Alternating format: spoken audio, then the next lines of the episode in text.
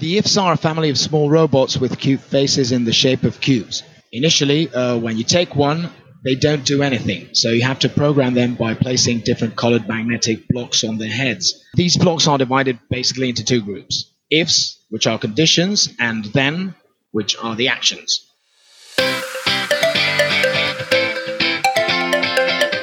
Welcome to Kids Lab, a podcast for parents, educators, and everybody interested in STEAM education.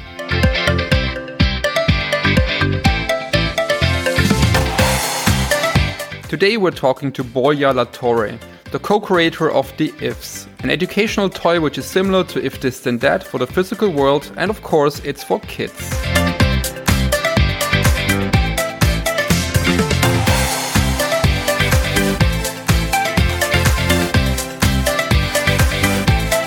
So our interviewee, Borja, is a software developer with over 15 years experience in research and development for scientific applications. He holds a bachelor in physics and a master's and a PhD in computer science. Borja truly believes that technology has the potential to make the world a better place. In 2013, he co-founded Macaroni, a non-profit organization to create digital craft projects with social impact. The IFS is his first hardware product, accompanied by his teammates Luis, Esther, and Farax, on which they've been working for more than two years before launching on Kickstarter. So originally it launched on Kickstarter just before Christmas in 2019, and unfortunately it did not make its funding goal of 200,000 US dollars. But in the end, more than 50% got funded, which also shows that there was clear interest. We'll explore together with Borja in the interview what their learnings are and their next steps. So, what exactly is the IFS? It's an educational toy that teaches kids from 3 to 10 years old the basics of computer programming. This is done with a family of four cube like robots. Each of them has different superpowers or features. The robots are programmed by the kids in a super simple if this then that fashion.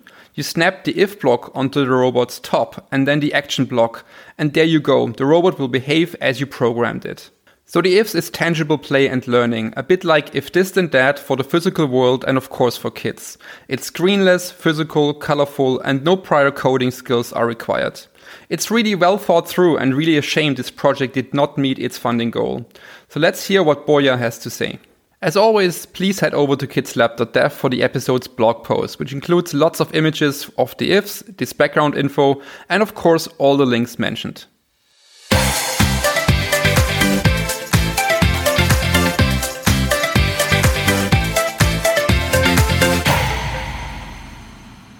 So, before we start the interview, I need to tell you one thing.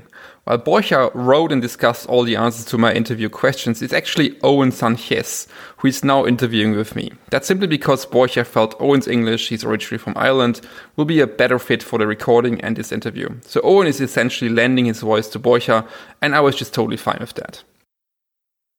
So hi Owen, for Borja, it's great to have you on the show. How are you today? Fine, Sven, thanks. Uh, on behalf of Borja and myself, we're huge fans of your podcast, and I'm very happy to be talking to you today. So, who originally had the idea to create the IFS? Uh, the idea was born in a non-profit organization I co-founded where we developed technology-based prototypes with social impact. Uh, we had worked on several prototypes before, but they never seemed to come together into something marketable. So we started brainstorming ideas to find a product we could actually make and deliver to the real world. Most of the team has children, and some of us are technology teachers. So the idea took shape quite intuitively. It was a time when the first toys aimed at introducing children to technology and programming were starting to appear. Uh, in my opinion, these toys were kind of the starting point, and personally, I found most of them too technical and a bit boring. So exactly the opposite became the purpose of the IFs: to learn programming by having while having fun. And by fun, I mean running, jumping, hiding, getting into mischief, and all the things children usually do to have fun. So let's say the ifs are basically playmates. Cool. So can you give us a quite a quick intro into the ifs, please? Yep. Uh, the ifs are a family of small robots with cute faces in the shape of cubes. Initially, uh, when you take one, they don't do anything. So you have to program them by placing different colored magnetic blocks on their heads. Uh, these blocks are divided basically into two groups ifs, which are conditions, and then, which are the actions. Since there are many blocks, there are lots of combinations. For example, with two ifs, we can place on one if the blocks if I'm turned upside down, then call the rest. And on the other if, the blocks if I'm called, I light up. So this way we would turn one if into a lamp and the other into a remote control. Well, cool. And I think there are four different robots with different superpowers, correct? Yes, uh, the base skills of the ifs are all the same, but each character includes a unique special skill. I mean, right from the start, these extras seem fun, and we have used them to give each member of the family like their own personality traits. Holly, the daughter, has feelings. Emma is the mum, and she changes color. Noah is the son and shakes. And Liam, the father, includes a presence sensor. So let's now talk a little bit more about the sensors and actuators of the robots. All the members of, of our family of robots include accelerometer, gyroscope, microphone, photosensor, and and they also have actuators for sound and music, uh, vibration, and lighting up in different colors. Just a quick technical question. So, how does it work? How do the, the blocks detect uh, that something is placed onto them? Is this using NFC, near field communication? Each block has an NFC tag. Uh, the head of the if has an NFC reader that can read up to two tags at the same time. Uh, we thought it was a flexible technological solution since parents can easily reprogram the blocks using their phones to customize or change their meaning. At a technical level, the reading is very fast, as the NFC reader detects the blocks in under a second. Uh, we also included a low power mode similar to mobile phones using the gyroscope, so the ifs only try to read new blocks when they're in your hand. So this reminds me a lot of if this then that um, for the physical world, and of course for kids. Um, so I really like that idea. Yeah, you're right. I mean, there are some similar apps and programming languages out there with the same logical basics. Uh, I mean, it's fa- fairly normal since these instructions are the basis of programming. Uh, Qubes create a language which is similarly versatile but does not require screens to program. I mean, the blocks have images and icons adapted for children three years old and above, so they can use them even if they can't read yet. So we've heard in the intro that you've worked on this project together with your teammates for more than two years. Um, can you outline the key milestones from the idea to prototype and also finally launching this on Kickstarter, please? Once the idea was established, uh, we developed our first prototype using a 3D printer and Arduino. Uh, the truth is that these first prototypes were not very nice to look at, and we called them the Frankensteins. But they fulfilled their goal. Thanks to them, we could showcase our idea, test them, do workshops and activities with kids. Uh, during the second phase, we contacted Diego Cidraque, our industrial designer, who developed the shape and functions of the blocks and each one of the characters. Um, while we were improving the prototypes, we also designed the PCB and final electronics, and we've also worked really hard on the firmware so the ifs operate properly, and because we want to release it as free software for everyone to use and improve. Thing is, after winning several idea and entrepreneurship competitions, we paused development to focus on promotion and marketing in preparation for the Kickstarter campaign. It's taken over a year to have everything ready for the campaign, almost as much as it took to develop the product. Wow, it's a long time. So, what has changed during this process? Well, it's funny how our desire to do a good job made us mull over every detail to the point that most of the time, after several iterations, we would go back to the initial idea. Um, that's, for example, during the first weekend working on the ifs, we created square plastic prototypes. And then we tried out different materials and shapes. However, the final product is very similar to our first idea. Same happened with the characters. They started being a family, then animals, then objects, and finally ended up being a family very similar to the original concept. I'd like to highlight that all the work has been done with absolutely no private investment. So speaking of investment, unfortunately the funding goal of $200,000 wasn't reached, but more than 50% I think was reached. So have you done some analysis what might have been the reason for this?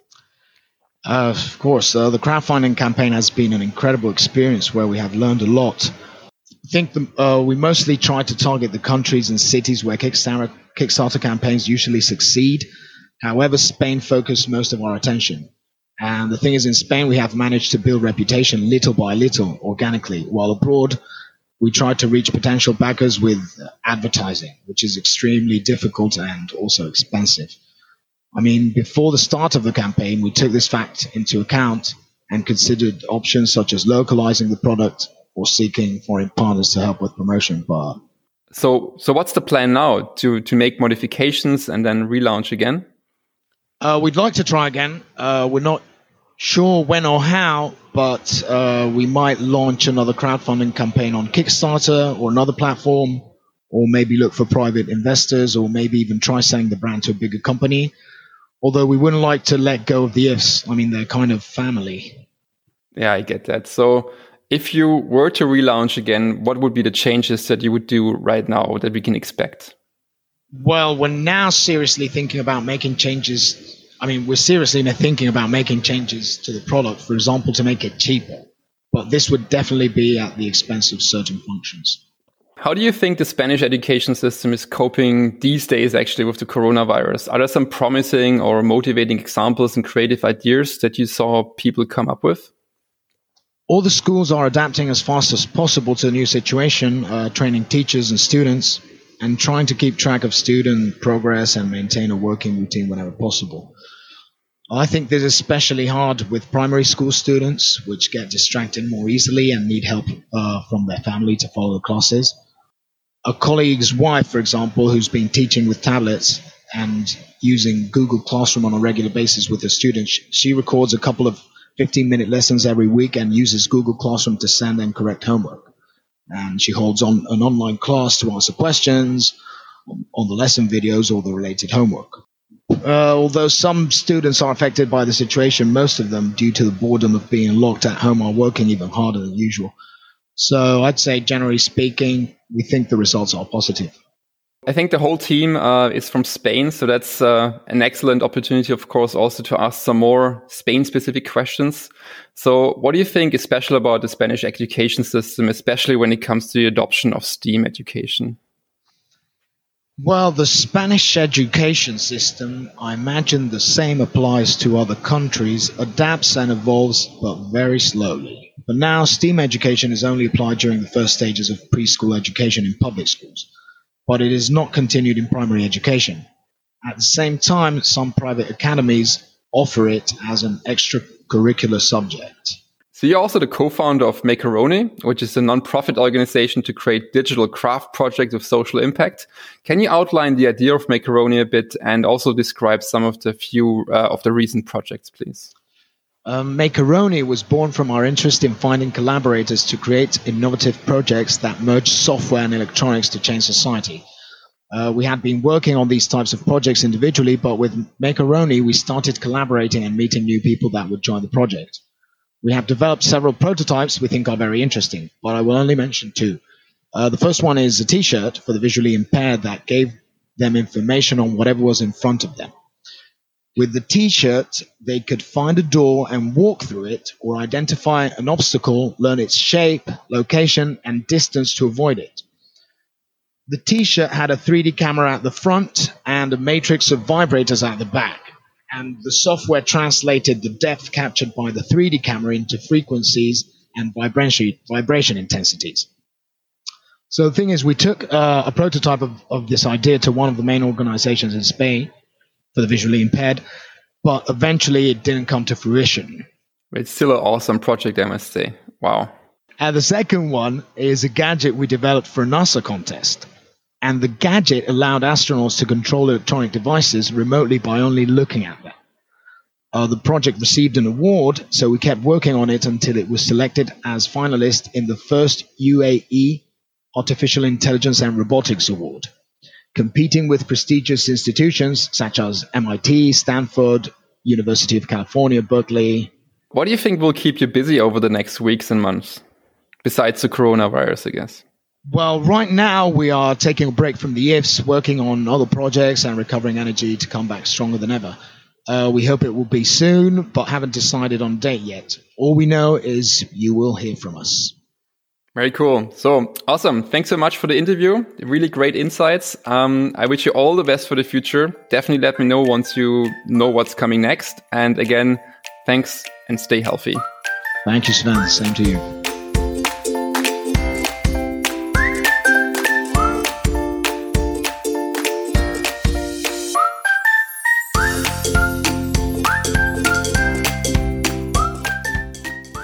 In this episode, we explored the IFS, a physical and screenless educational toy for kids aged 3 to 10. Head over to kidslab.dev to check out the show notes. Next week, I'll be talking to Pranati, the founder of the Lavender Spaceship project in Singapore. The Lavender Spaceship project teaches using STEAM activities, and it's a girls only classroom.